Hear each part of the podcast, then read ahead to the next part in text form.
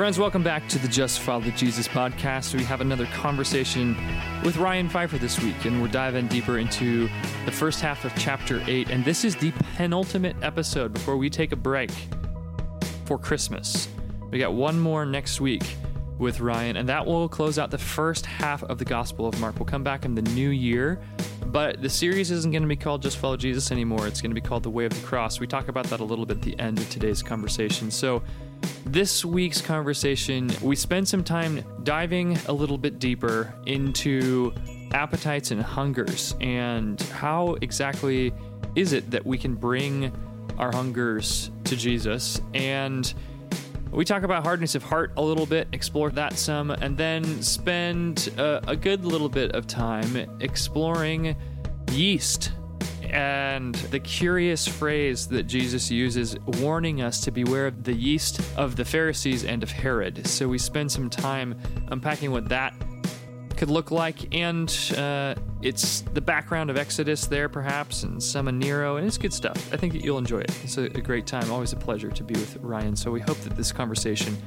this week inspires and encourages and provokes you to a greater hunger and thirst for Jesus, for the Holy Spirit, and for His transformation in your lives. It is always a pleasure and a privilege to be with you, my friends. So thanks for listening.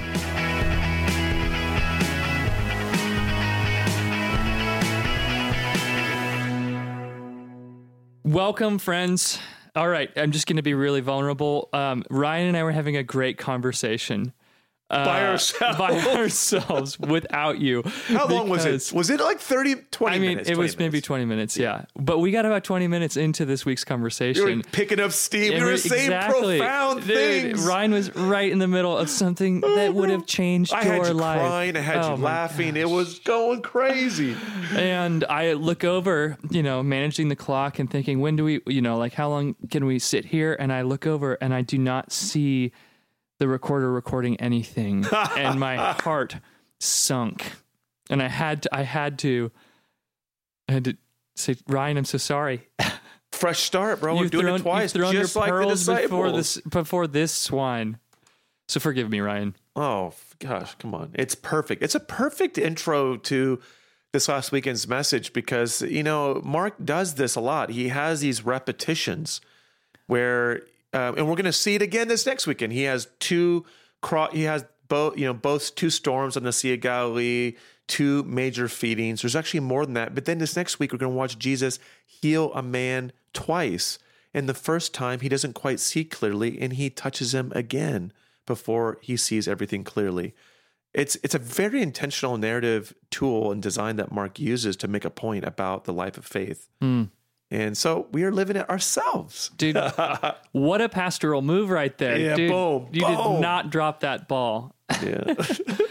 so we back to the front on a pastoral reflection. Yeah, you know, I I'd love guys. There's this this adorable story. So without further ado, Ryan, I I I ask you oftentimes at the front here, hey, is there anything that's just kind of caught your pastoral mind and heart that in the life of the church that you think is is worth sharing as you know as an encouragement or as a challenge or as an invitation? Um, so you have um, you have a story about letting you have a story of you as the Pied Pfeiffer, the benevolent Pied Pfeiffer that you could share with us. Okay, here's how I want to frame it. Back in Mark chapter 1, verse 17, Jesus tells the disciples, Come follow me, and I will teach you to fish for people. So, really being a disciple of Jesus, someone who fishes for people, that's really just how Mark leaves it for now. And so that's been coming up. I've been bringing that up each week as I've been showing how people, Jesus is using people to share these stories about him, and then the crowds swell and people come, like the guy who had been set free from the legion of demons. Well, this last weekend, I was out passing out lollipops, and um, this three siblings come up to me for lollipops, and led by their their sister. And uh, oftentimes, I am not. I don't make it out to where the kids are, you know, and the parents over by the children's ministry. I'm over in front of the auditorium, and but I have my bag of lollipops, and this little girl comes and finds me. She is literally seeking and searching for me and my lollipops. She comes and finds me, and they come and get their plop plops, and they're so excited. Brother gets it, little baby sister gets it, and then they leave. And that's where I would think the story is going to end. But lo and behold, it does not end there. She comes back. This little girl comes back now with her little friend, this other little girl. And she goes, "See, there he is." And she points to me, and she and they come up and they get their lollipop, and then she leaves. And I'm thinking, okay, that was so cute. And then she comes back, get it a third time, bro, a third time, and she brings two little boys, and she says the same thing again. There he is, and uh, it is such a ah, it. Even though I'm telling it a second time here, it's such an endearing story of the life of a disciple and what Jesus is training his disciples to do. The life of a disciple is to taste the goodness of God. Mm. And when we taste God's goodness, it it creates an, an, infectious, contagious dynamic in our life. And it can't help but overflow in our life. And I think that's what the gospel is showing us. It's that we actually have to act in, in, in a dynamic of resistance to keep it from overflowing to other people. Mm. And uh, maybe that's what Jesus means by hardness of heart. I don't know. But uh, I think Jesus in this little girl is just giving us a picture of what it looks like to be a disciple and a fisher of people. Dude, you've made a little sugar addict. She has become. It's the, only three grams. She, this little girl has is actually known throughout the preschool and the children's ministry as the great plop plop evangelist. She's like, "Come see, there's a man." Yes, yes, yes, yes. He is this uh, this reliable fount of delicious sugar. Um, no, I prefer, I, I prefer goodness. Uh, yes, uh, of course. Come on, Psalm 34. Taste and see that the Lord is good. All right, we'll give it to you. You're a dad and you're a pastor. Thank you. You know, I, I love that um, because of how simple it is, but also because it's um, it does challenge us. It it's a prov- provocative little story because it, in me at least, it begs the question of, well, hey, um, what's my appetite for Jesus? And also, yeah, am I am I at a place where I've been tasting and seeing the goodness of God, uh, and I am sharing that openly? And if not, why? What's going on? And I think that's that leads us into um, kind of the first place I wanted to talk about in this topic or theme of, of hunger and appetites. This is the first point that you brought up during the, the sermon. And um, one of those little Easter eggs that are those key details, concrete details is what they technically be called in the writing space, that Mark uses is he names that this crowd has been with Jesus for three days. And to me, I look at that and I, I see not only, I mean, the miracle here is centered around the feeding of them. So there's the explicit hunger, but they were hungry enough for truth. They're hungry enough. Their curiosity was powerful enough. We've talked about curiosity a lot, and that being a marker of faith and a precursor to discipleship is hey, what's the posture or attitude that you're bringing towards Jesus, towards the mes- message of truth, towards his person? And these people are willing to sit with him for three days I mean, that's a ravenous crowd. When was the last time that you have encountered anything? And I'm not talking about binging Netflix or something because you're just wanting to, like, you know, veg out, but something that genuinely had captured your mind, your heart, and your attention to enough that you would dedicate, you would just sit there for three days. Like, no, no, no, tell another one. Like, wait, I have another question. Um, in that way, I, I love it because you you made the point later that these this crowd is um, they've come from the Decapolis. You mentioned and uh, how they're actually representative for us, uh, uh, people that we should look like. Like we should look like them. I mean, we should be people that are hungry for Jesus and hungry for the truth, the way that this crowd is. And at this point, they're not even believers. Okay, okay. Can we nerd out for just a second? Please, let's. Just for a quick second, hold your thought. But I just hit me. We're in chapter eight, and I I'm just studying ch- today chapter the rest of chapter eight to finish our Mark series. You remember the number three? Like you hit it perfectly in terms of the immediate context of the moment that they are willing it shows their hunger and they're willing to stay with jesus to you know and be and they hunger for him more than food uh, but that number three i made a kind of wink at it this last weekend but later in mark chapter 8 jesus makes his second reference to the number three hmm. and it's the beginning of what we're going to see in the second volume of mark from 8 to 16 where Jesus begins to talk about his death. Hmm. But at the end of chapter 8, he talks about his death, and it's the first time he uses the number three in reference to his suffering, his rejection, suffering, death, and resurrection. Hmm. And he says that three days later he will rise. And what's interesting is that for three days the disciples will hunger and long for his presence. And they'll be tempted to give up hope that what he claimed he would do would actually come to pass. And what's fascinating is that we'll see that he never talks about his death ever once without pointing to the three days later, I will rise. Hmm. So I can't help but see a relationship here between these numbers, Mm-hmm. that it's a bit of a foreshadow. Yeah, I made you wait three days, but on the third day, I'm going to feed you. Yeah. Ooh, Come well, on now, dude, that's fresh right there. That did not come up in the first No, unrecorded conversation. No, I just realized it now. We're studying today. Dude, that's that's really cool. But okay, Fresh so- bread right out of the oven. dude, fresh bread, right? Fresh pumpkin pie.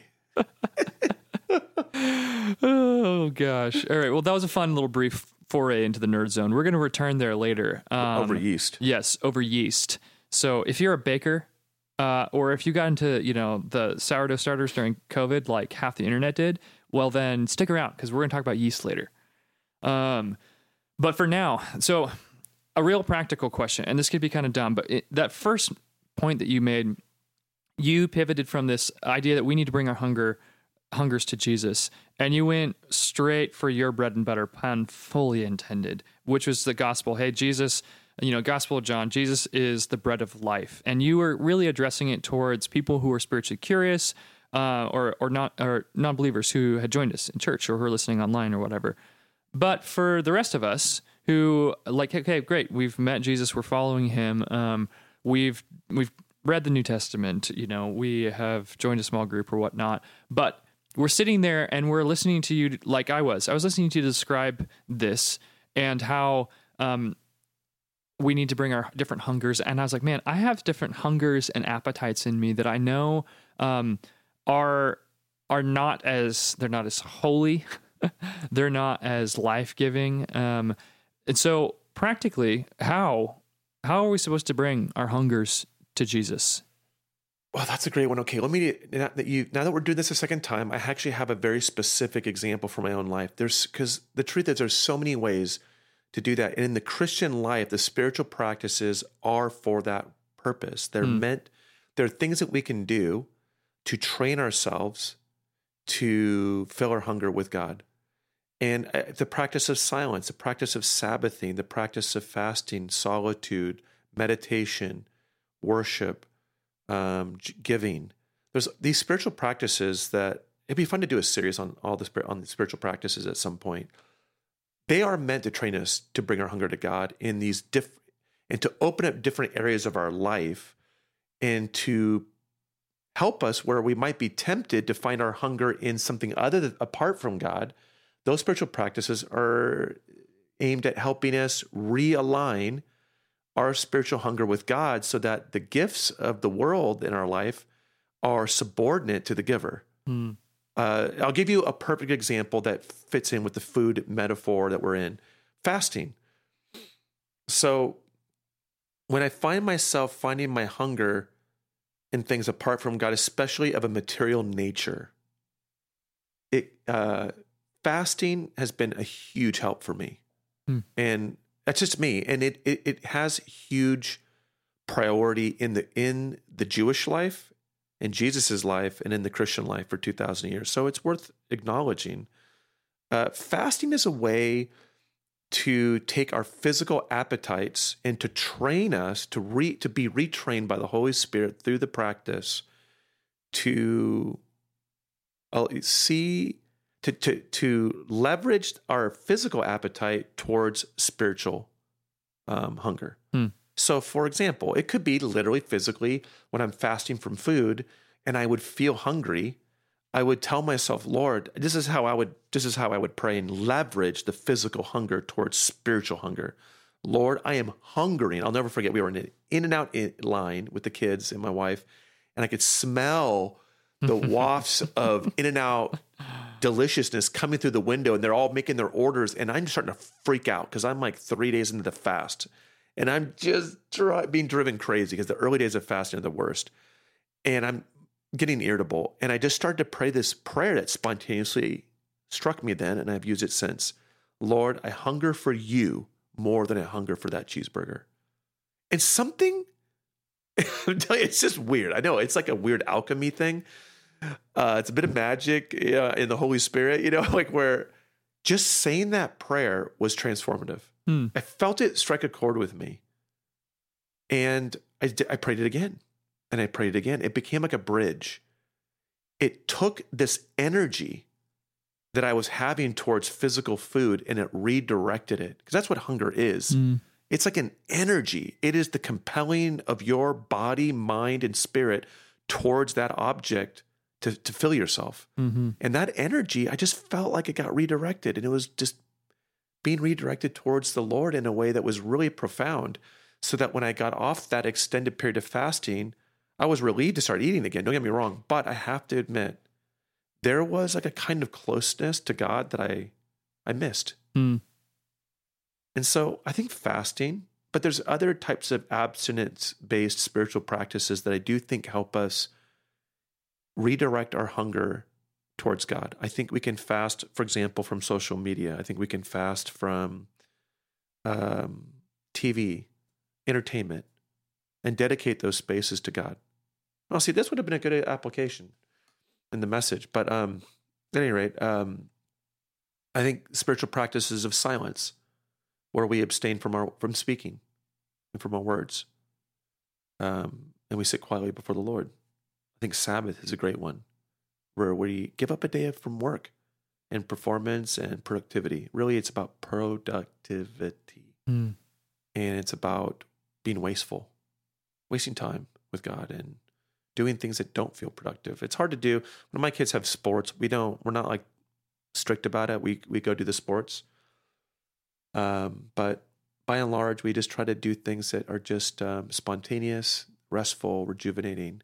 These things, I think, open us and allow us to create space in our life for our hunger for God to grow. Mm-hmm. Um, Sabbath really does that for me. I really find my hunger for God's presence grow and be renewed on the Sabbath.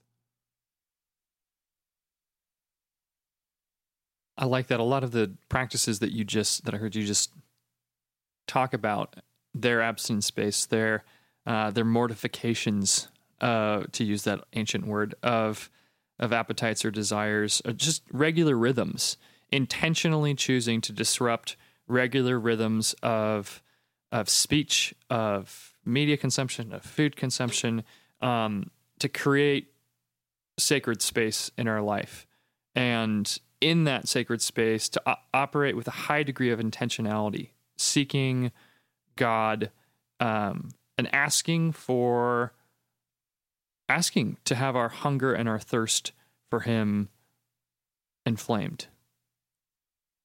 Yeah. Yeah, that's right. Okay. There's much more to say on it, but I think that's at least a start. And I think, um, I think so. If I were to leave the, the, the listener with one thing, is like, hey, what role does fasting have in your life? And, and there's different ways to fast. You can um, buy the book "Spiritual Discipline." Uh, this uh, what's it called? "Celebration of Discipline" by Richard Foster, which Mhm. I think is a fantastic book. And uh, there's a whole chapter on fasting, and I would recommend it. There's a book by John Piper called "Hungering for God." It's all about fasting. It's a great book. And um, I think as you meditate on fasting, uh, it'll give you ideas on ways you could fast and make room for your hunger for God to grow. All right. Well, if you want, um, Ryan's actually going to start a- new podcast, which is called um, "Tips on Fasting." So, no, Yeah. we're not. I'm actually going to. I'm actually going to make. A, I'm actually going to make a comment to remove that because it's a really dumb joke. Nate, delete this. Um, while since I've broken the flow of of it, um, when we were talking about this earlier, you had brought up. I tried to u- trigger your memory by using that wor- keyword intentional. Yeah. Um, do you remember what your that that thought was that was connected to it? Well, yeah, and I think I just kind of hit on it specifically, but I think bringing our hunger to God is, in a way, it's about in, being intentional in our spiritual life. I think in a lot of ways we can find ourselves being really intentional about a lot of things in our life, about our fitness, about our careers, about um, our children's sport, if you're a parent, you know, uh, dating, whatever. But I, I find when I talk with people, there's a very low level of intentionality in people's spiritual um, life. It it's um, go to church, pray once in a while here and there. I hear a lot. I mean, let me tell you, how many people tell me, I just kind of practice constant prayer. I just kind of constantly pray. I'm like, oh, well, that's cool. Describe it more to me. And I think there's, I love that, brother Lawrence. That's I love that's my jam. But what I find is that it's a way of kind of not really like digging deep and being intentional. It's like more random and haphazard, and to be honest, a little bit undisciplined. And, um, I think uh, intentionality is really important in any relationship. It's a little bit like a, a couple that's been married for a while. Sometimes what you need, often what is needed, is to a return of intentionality to pursuing and romanticize, romanticizing your spouse mm. and cultivating intimacy beyond just getting things done together as a couple, but rekindling romance. And I think that takes intentionality. And I think that's really true about God. I don't think it's about earning anything, but the spiritual life does require effort. Mm. And um, that is not opposed to grace. I think it is the fruit and the byproduct of God's grace. So, intentionality. Mm.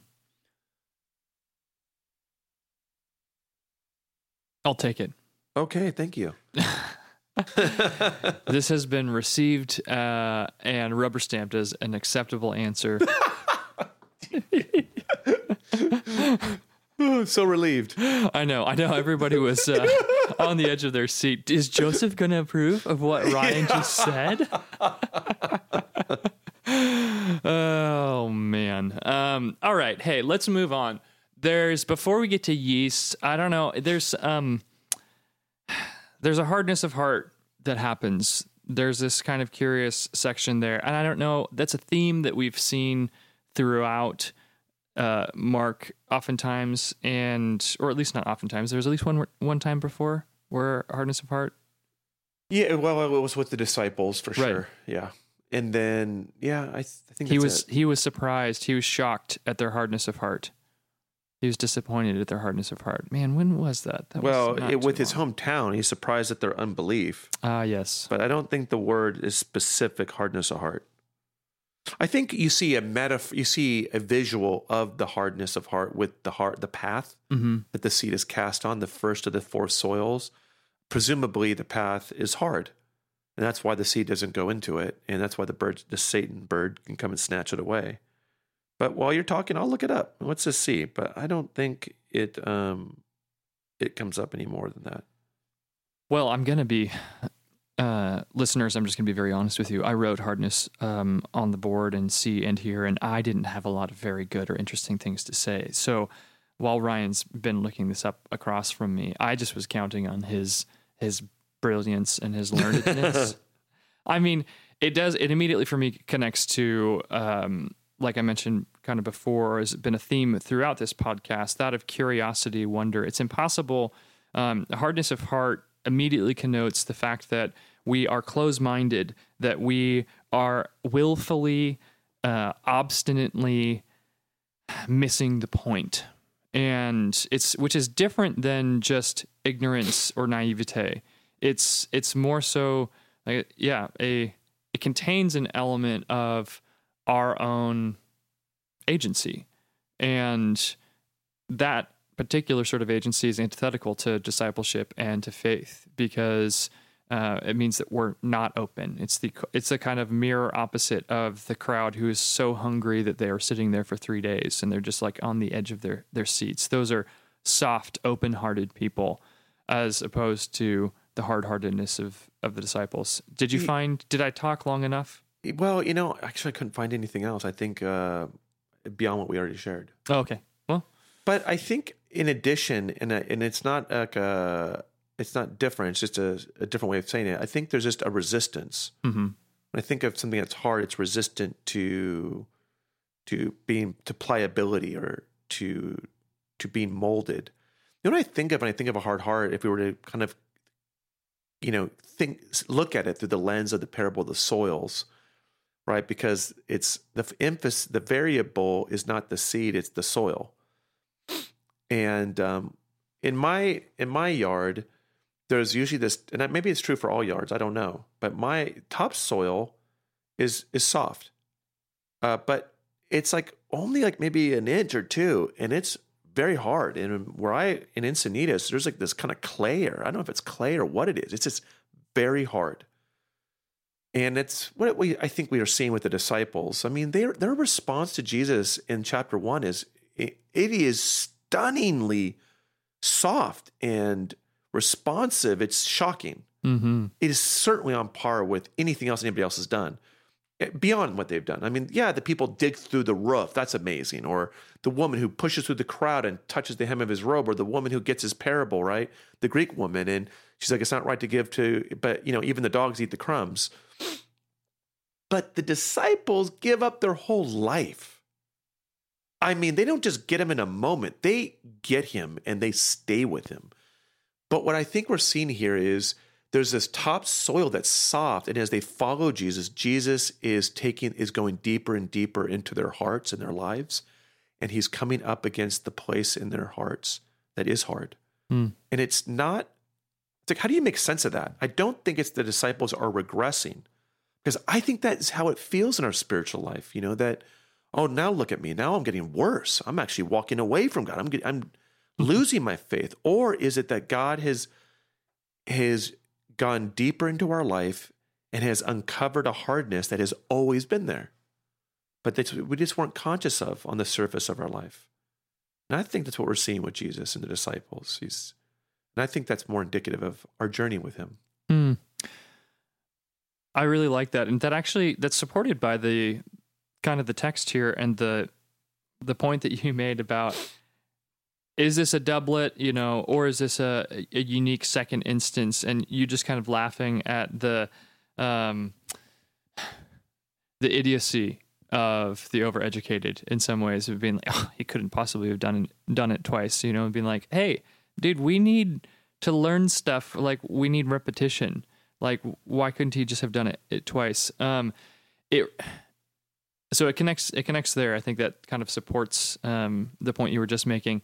But when you're sharing that, it it brought back to mind a really pivotal point for me in my own faith journey, which was towards the very end of college, and I was about to graduate with a degree in theology, and I was I remember going into the office of Keith Beebe, um, former Presbyterian minister, and kind of my one of my main mentors and professors, and just distraught because I felt uh, I didn't feel close to God. I, I was really having a, a, tough time connecting to any any church, and um, I went to him kind of distraught and saying like, "Hey, am I about to graduate with a degree in theology only to have lost my faith?"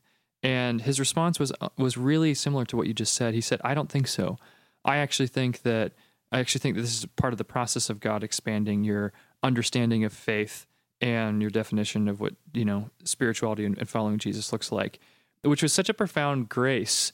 Uh, it was a beautiful pastoral moment from him because what it did was it gave me freedom to trust that God was at work in the midst of that. That my own hardness of heart was not, a, or uh, was not a disqualifier, but that it was a, perhaps in pointing me towards areas that I needed to let Jesus further into. Yeah. So I do that. Uh, just a, an unasked for personal anecdote, but one that supports your point. Yeah, and I think this is the in theological terminology. This is uh, sanctification. Yeah, and there is a it's a process. It's a progression. It's a journey, mm.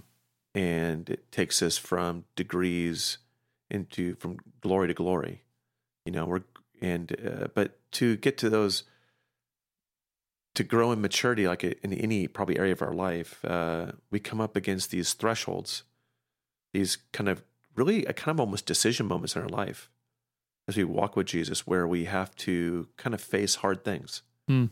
where we come up against these places of hardness in us, and some of those hardnesses can be can that hardness can represent. I think of a closed door, a door that's locked, that's shut, and is not easily opened and it might be um, uh, it it could be a, a a wound, place in our heart that is because of a wound we're we're trapped in a, narrative about ourselves. We're trapped in a narrative about our life, about God. Like for example, a woman who wrote me and was really upset. I think I shared this story about when I gave a teaching about um, participating in Jesus' supernatural ministry. She was really upset about the teaching on healing because she had prayed for her mother to be healed of cancer. Her mother had died. That disappointment, that deep wound, left her really, really embittered anytime anyone talked about healing. Mm-hmm. And um, and she, in, in in a way, her understanding of God and His power to heal and His desire to heal, His His nature to heal, uh, was frozen in time and stuck there at that closed door because of that traumatic, painful, wounding experience. But by God's grace, I reached out to her and we had a profound conversation by the grace of God. And Mm. she had a healing of that experience, that memory, and began to realize, you know what, maybe I need to change the way I see God on this topic. But I think that's an example of a hardness of heart. It could be a place of addiction. We're attached to something. We can't imagine letting it go because of the safety, the security, the that it gives us. And so we have clenched fists. I'm reading The Great Divorce by C.S. Lewis. And he really does portray these characters as sort of attached to certain ideologies, certain views of self, and this one character, an addiction. It's like this lizard thing on his shoulder. Mm-hmm. And they just will not let them go. They're stuck there, as you said, kind of but stubborn, resistant to allowing themselves to be freed from it. And um, it prevents them from receiving God's grace in that area of their life, or in the case of the book, from entering into uh, the kingdom of God. Mm-hmm. But I think for the disciples, uh, they are coming up against a very understandable resistance. Like, can, is G, can is Jesus can, can he really multiply the loaves? If you you can say they had a bigger challenge to face in that moment than the crowds, because the disciples were hungry as well as the crowds. But then on top of it, Jesus asked them, "What will I do?" It, that's a challenging place to be in, but it's where God takes us as disciples. And he brings us against the limits of our faith, and we resist him. And he is so gracious, but he will work with us in those spaces until we surrender those spaces.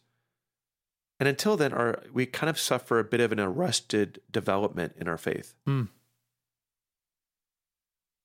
Well, and even worse than that, you know, as I'm listening to you describe how woundedness can create hardness in areas that are off limits to God,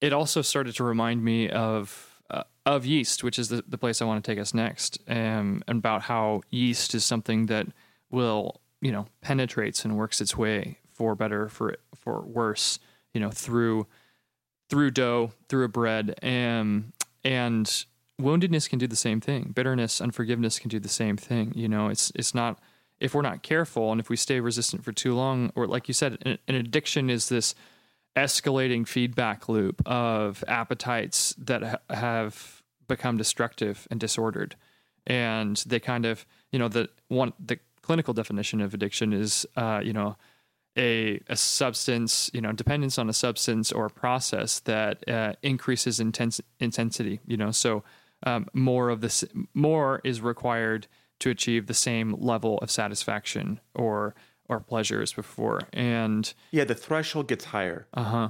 hmm Um, Threshold for satisfaction. yes. Yeah. Yeah. But I kind of, I want to pivot and, and talk about yeast. Yes. Yes. Um, Nerd zone. uh, if this was like a proper, you know, old school radio show, we would have some weird form of uh, audio engineering where there'd be a little segment transition. Welcome to the Nerd Zone. Um, but in verse 15, it is really kind of strange because it almost, this section almost kind of comes out of nowhere. Jesus has just gotten done talking about the Pharisees. The Pharisees had been coming to question or to test him or to tempt him. And he gets back into the boat and, and across to the other side. And the disciples had forgotten to bring bread except for the one loaf they had with them in the boat. And then, Yep, I didn't even play with that. and then, which is yeah hilarious that they had seven baskets of leftovers and uh, only who do you think it was who thought to grab one loaf? I think Matthew, he's the man of detail. Oh, I was gonna go maybe with Judas.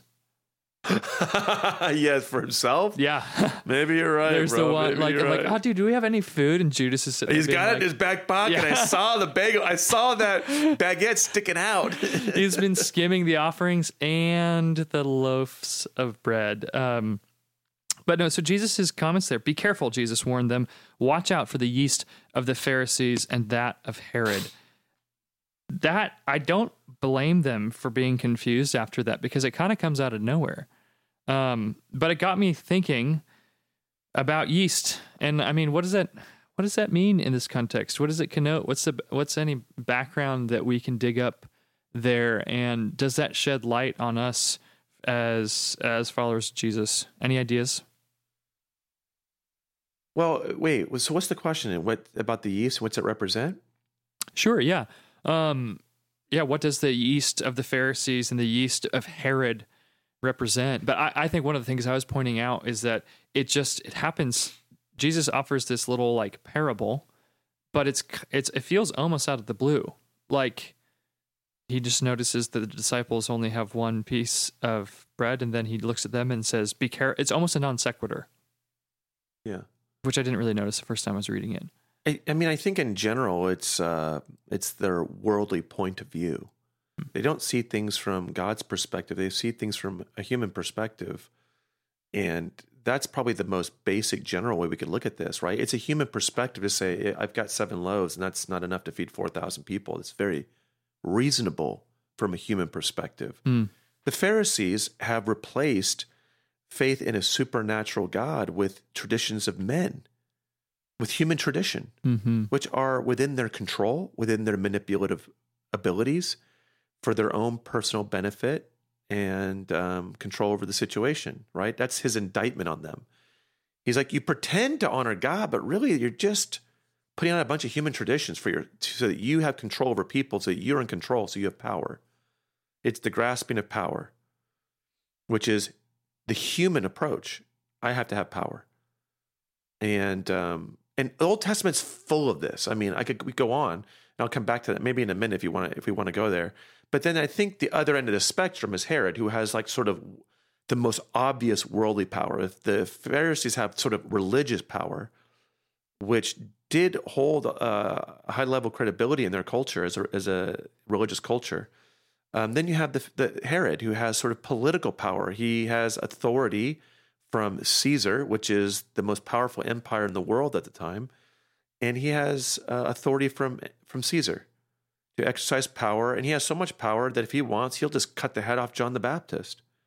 So here you have John the Baptist, this person of spiritual authority, who is imprisoned and then killed by Herod. And so on the surface of things, it just looks like he has power. And the Pharisees end up having Jesus killed. So they have power. So it's I think it's a picture of um, looking at the world through a human perspective and not from a God's perspective. And human perspective is to, to grab for power Mm-hmm. and to use religion for power, to use politics for power, and to find ourselves, I think, um infected with that perspective. And the reason why I go with that is because the very next moment they're in the boat and they're arguing about what they don't have, a situation where they don't feel like they have enough, and they're focused on their lack of resource. And I think it's a it's ultimately resources that results in all the power and politic dynamics of our world. Hmm. And so they're focused on the bread. And Jesus says to them, Why are you focused on the bread? Because that's the human perspective. Hmm. What do we have in hand? And Jesus is like, You are forgetting the one who's in the boat. You're forgetting me. I just did all this, all these miracles of multiplication, and you're you think that's what I'm concerned with? Hmm. They keep overlooking him. And they don't understand and are slow to believe the difference that Jesus makes in real life, concrete situations. And it, I think it kind of gets at the temptation for all of us to view spirituality as a sort of pie in the sky, sort of like a wishful thinking kind of a thing. Mm. Whereas for Jesus, it is a very concrete, substantive, substantial reality. For him, spirituality in the kingdom of God is as con- is more concrete than the bread that people eat. But maybe for the people of the time, the Pharisees, they had lost faith in the, the substance of God's kingdom and promise. And it started to drift and find their confidence in just human power. Mm-hmm. And that's always in the new in the Old Testament, right? When they were threatened by a foreign power that had military power. I mean, how many times did David and the Israelites go through this, right? He, God would indict them for what? For going to another foreign power, you know, to form some kind of relationship, to find an ally, to find confidence against, you know, whether it was Assyria or whoever. Mm-hmm.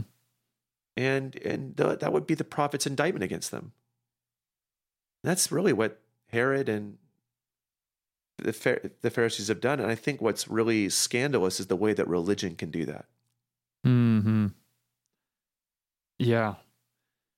So I think some of what I'm hearing you say is yeast is uh, what does yeast do? Yeast is a catalytic transformational element, and so for us, if we listen to this this caution of Jesus to beware of the yeast of the Pharisees and of Herod, the the temptation for all of us is to say, well, okay, yeah, where are you where are you putting your your hopes and your faith um, in to see transformation in your life or in the world?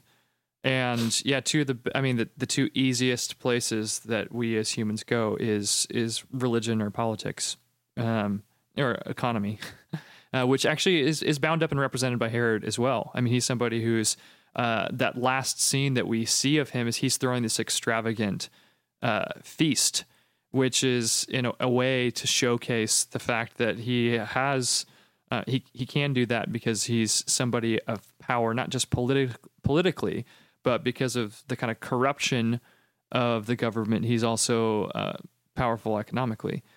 So well where said the temptation sure. for us, yeah, like, do we believe in the transformational power of re- just re- religion, uh, represented by the, the, Pharisees, or uh, do we trust in the the transformational power of of the state, um, or just of raw power itself, or are we,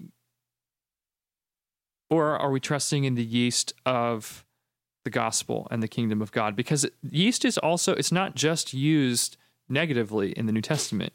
I mean, late. I think it's in. Is it in Matthew? Maybe it's Luke. It's Luke. Yeah, I think so. Yeah, where Jesus compares the kingdom of God to yeast, and that's in a in a positive way. Yeah, that's right. It's only it shows up one at a time in that way, but yeah, that's right. And I think it's that invisible, pervasive influence that I think was a, because yeast was a common household item, and I think it just really immediately speaks to being influenced here in a negative, you know, negatively influenced by the Pharisees and the Her- and Herod and the way, the way they think. And that's if you want to listen to a great message, go back and listen to Nick's teaching on on the con- the confrontation between Jesus and the Pharisees about the way that they have used human tradition as a, a buffer between them and God to replace God as a substitute for the commands of God. Uh, great teaching by Nick. Yeah, he's all right. We'll keep him around. There's some, uh, as I was thinking more about yeast um, and thinking about it, what would that have meant to the disciples? Uh, we've talked a couple of different times about how some of the backdrop, it seems, of what's going on here in in Mark is Exodus, and I, I mean, uh, that's probably one of the most prominent examples of of yeast. One of one of yeast's shining moments in the Bible is obviously um, is connected to Exodus and to uh, Passover, and of course the the Jewish practice of not using yeast or leaven, using unleavened bread. uh, to remember their hasty flight from Egypt and God's deliverance of them there. And so there's, um, I feel like that. I feel like Jesus is being intentional when he uses that, and it once again for a Jewish reading audience would have provoked that reminder of which is once again another story of all right the people of god are you going to trust in the power of empire or are you going to trust in the seemingly foolish power of god uh, is are you going to trust that he's going to provide for your needs and he's going to liberate you or are you going to yearn for your old appetites and for the comforts of egypt? Yeah that's right. I, I don't even you know the use of the pharisee i didn't bring it up because i didn't see it didn't help me understand or explain how it related to the pharisees per se. Mm-hmm. but in terms of the gospel of mark it's fascinating the way you know we're reflecting on it that it was because the the israelites were in a hurry and so it was meant to communicate the urgency and the immediacy of god's deliverance after 400 years the time has come mm-hmm. you don't even have time for yeast and wait for the bread to rise. We're leaving. Because the Gospel of Mark is is uh, noticeably marked by that kind of same urgency Mhm. and immediacy with the constant reference and use of the word immediately all throughout his gospel. It captures that Exodus uh, pace and tone. Dude, that's a great point as well. I hadn't thought about that one. Point to you, Five. Come on, Old Testament nerd zone. Old Testament nerd zone. Okay, so we've kind of talked about what the potential impact that would have had on the disciples, who's the Jewish audience, but in the readers of Mark weren't. Jewish. They're Gentiles. Yeah. Yeah, and you know that uh, the fact that they're Gentiles made me think about their context in Rome. Like they are written to the Christians in Rome and facing martyrdom. And you know, the only thing I would add to that is when the Christians, one thing that was very popular in Rome during that time was that the Caesars would use bread to manipulate and curry favor with the crowd. They would use bread. Guess where? in particular, they would hand out bread for free at the Colosseum during the gladiatorial games and when they were bringing in people for martyrdom Mm. like Christians uh, and other prisoners, and secondly, at the circus. So it was used for entertainment, manipulation, and yet it's like I can just, I don't know, I just imagine as Christians in Rome are seeing, you know, Nero giving bread away, currying favor with the crowd, that would remind them of Jesus, the the the king, the new king, the king of a new kingdom Mm. that has come to supplant the kingdom of the world and to remember his bread, the bread of life that gives us eternal life. And as they even see their comrades, their brothers and sisters being led to martyrdom in the Colosseum amidst people, you know, gorging themselves on free bread and being entertained, uh, they would remember the bread of Jesus and his body broken for them. And knowing that as their comrades and their brothers and sisters are broken in the Colosseum physically um, in martyrdom, that they're only inheriting eternal life because of Jesus' brokenness for them on the cross.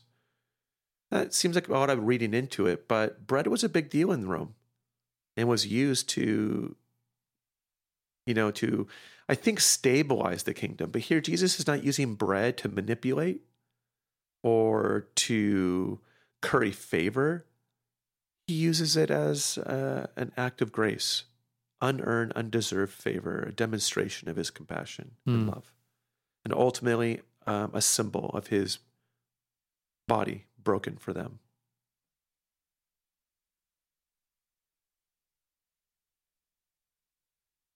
Well, Nick. Well, Nick, you're not Nick. I Nate, think edit that too. I think that that uh, I think that right there might reveal about where I'm at. I think I might have run out of steam. Um, I don't I don't think I can think of anything else to say about yeast or bread about these about these dumb disciples who clearly don't get it, who don't remember.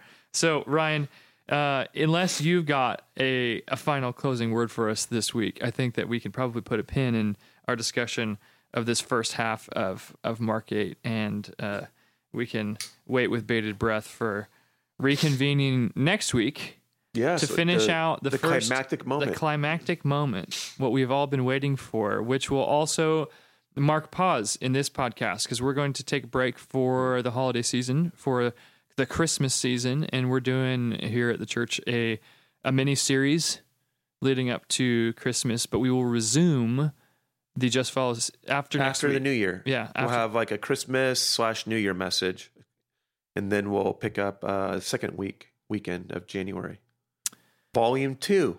this one was called um, "Just Follow Jesus" with a decidedly um, clear focus on what does it mean to follow Jesus and be a disciple. With the next one, similar but through the lens of the cross. So the title of the next series is called "The Way of the Cross."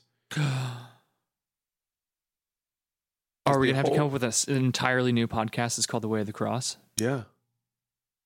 Ooh. We got to because it's uh it's a very different kind of it's a very it's like a total new act in the play. You know, it's change of scenery, the repeating phrases and terminology they change. The really dominant themes change. So, for example, when I say the way of the cross, the reason why I picked the way of the cross is because uh, I think it's at least nine times Mark uses the phrase on the way. And he uses this phrase, doesn't use it in Mark 1, but he uses it in Mark 2 because it's meant to reflect uh, the life of Jesus and the life of discipleship marked by the cross. And it's used all the way as a literally or physically journeying from Caesarea Philippi. Jesus goes to, in the Gospel of Mark, uh, the highest point north recorded in Mark, Caesarea Philippi. And then he begins his journey from that point all the way south uh, to Jerusalem, where he will be crucified.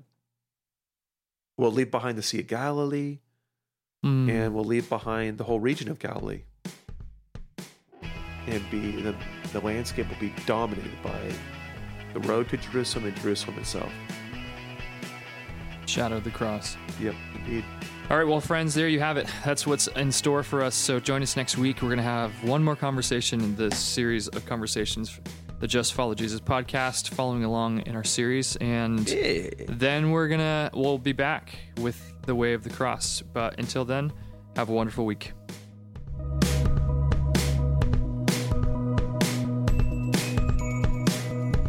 Thanks for joining us for this week's episode of the Just Follow Jesus podcast. For more information about the series or our church, you can visit northcoastcalvarychapel.org. We also still have some copies of the special coffee table quality journal that we designed and put together to accompany this series in the Gospel of Mark. This whole podcast is a resource of North Coast Calvary Chapel. It's produced and directed by Joseph Carlson. The editing has been done by Nate King, and the music is by the one and only Brian McMaster. Thanks for joining us, and we'll see you next week.